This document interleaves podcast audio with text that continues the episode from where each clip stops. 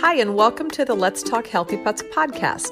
I'm Dr. Karen Becker, Dr. Mercola's Chief Wellness Veterinary Consultant, and I'm excited to share with you the latest news about pet health to guide you in keeping your animal companions healthy, comfortable, and happy throughout their lives. My goal as a proactive vet is to empower pet owners to make knowledgeable decisions to extend the lifespan and well being of their animals.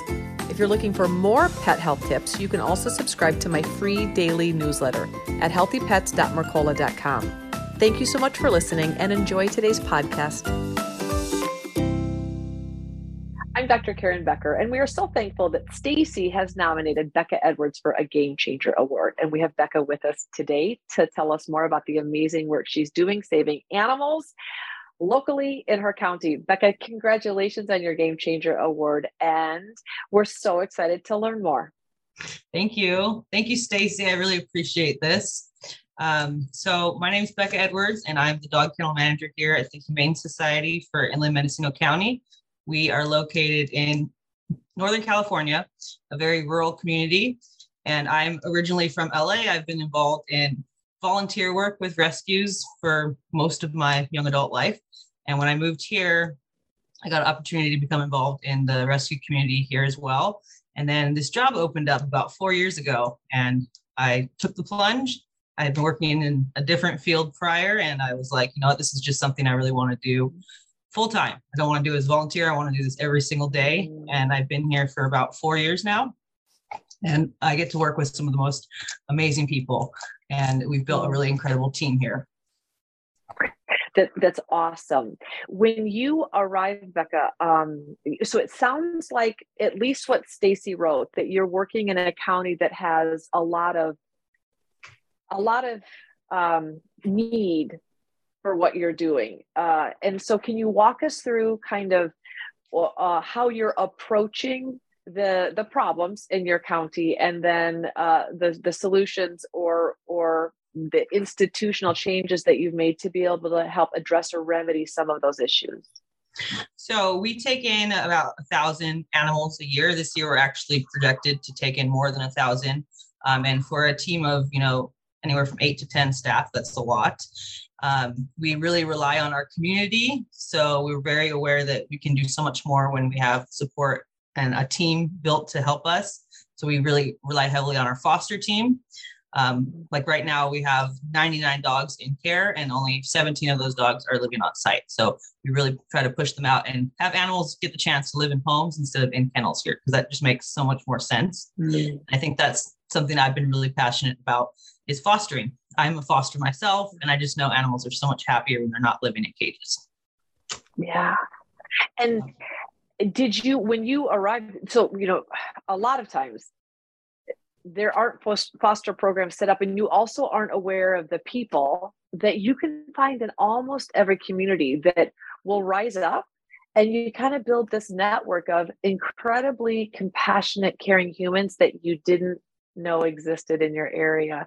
I have to assume that as you kind of made the need be known, that you needed a tremendous amount of volunteers to get animals out of stressful kennel situations and into homes where it's calmer it's um, healthier but also those animals get a chance to decompress and see what a normal loving home environment is like that's a that's work to have to yeah. put that all together yeah, it is a lot of work um, managing, and you imagine a virtual shelter essentially.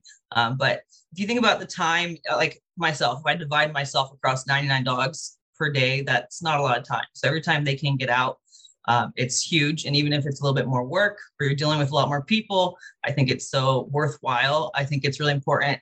If you need help to every day, ask for help.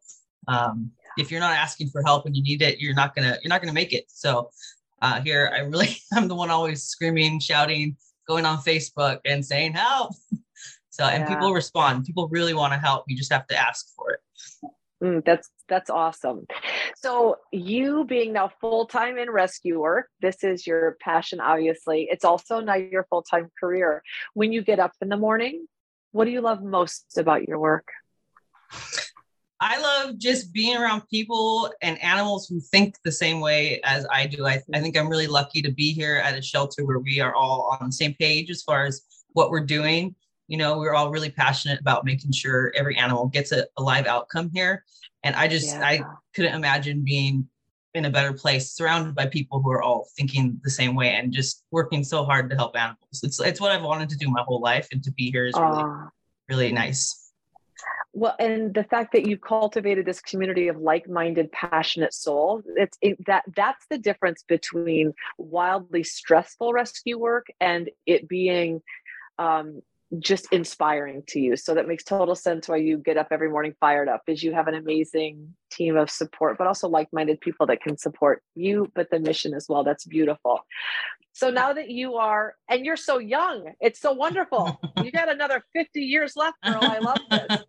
if you, if you could thus far in your path, if you could tell the world one thing about the important work that you're doing or if you'd want the world to know one thing, what would it be? Well, so I think this has already been said many times, but I think it's important to say it again.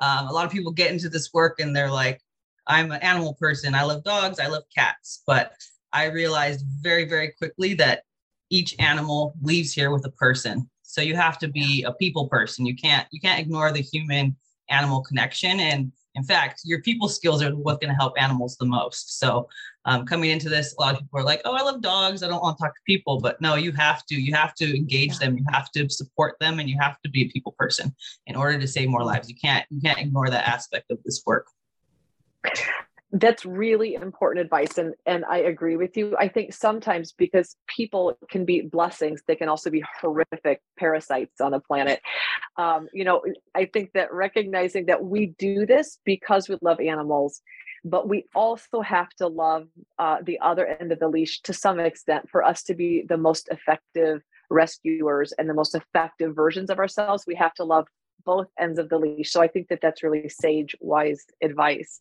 Like if people wanted to learn more about your shelter, about the work that you're doing, even about maybe about some of the animals that are adoptable, or or to learn more, where would they go?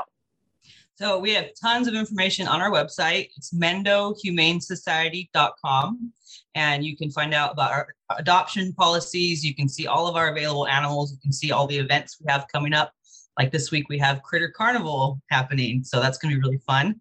Um, and just tons of information there. We also have a Facebook page, Humane Society for Inland Mendocino County, and you'll hear a lot of videos of our cat and dog team talking and sharing the animals and showing off the cute, cute friends that we have mm. here ready ready for homes. Mm it's beautiful. We are so thankful that Stacy took the time to nominate you and your awesome facility for a Game Changer Award. Congratulations. And we're so thankful that you're doing everything that you are doing to save the animals in your environment. We appreciate you very much. Thank you so much. I appreciate this. This has been really nice.